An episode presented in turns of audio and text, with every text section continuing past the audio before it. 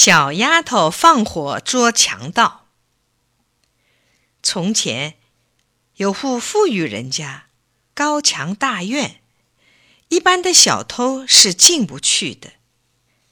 一天深夜，有一伙强盗冲进了他家的院子，一个个手里拿着明晃晃的大刀，杀气腾腾的对屋里的人说：“不准叫喊！”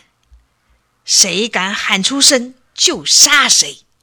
现在外面正刮着大风，你们就是大喊大叫，外面也听不见。死了可别怨我们。这家人一个个吓得不敢出声，抖抖瑟瑟的等着强盗攻进门来抢劫。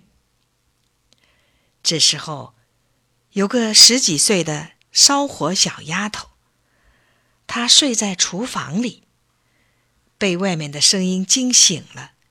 一听，知道强盗来抢劫了，她连忙爬起床，摸到了火种，又暗中顺着墙根，轻手轻脚的摸到后院，把一大堆干柴点着了。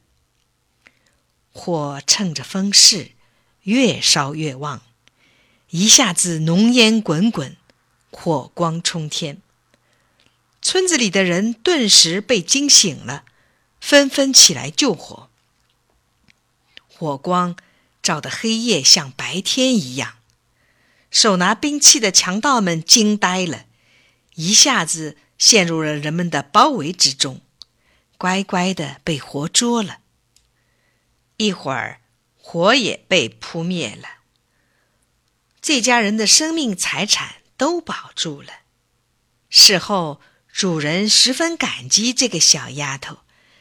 知道这件事的人也都纷纷称赞她的机智和勇敢。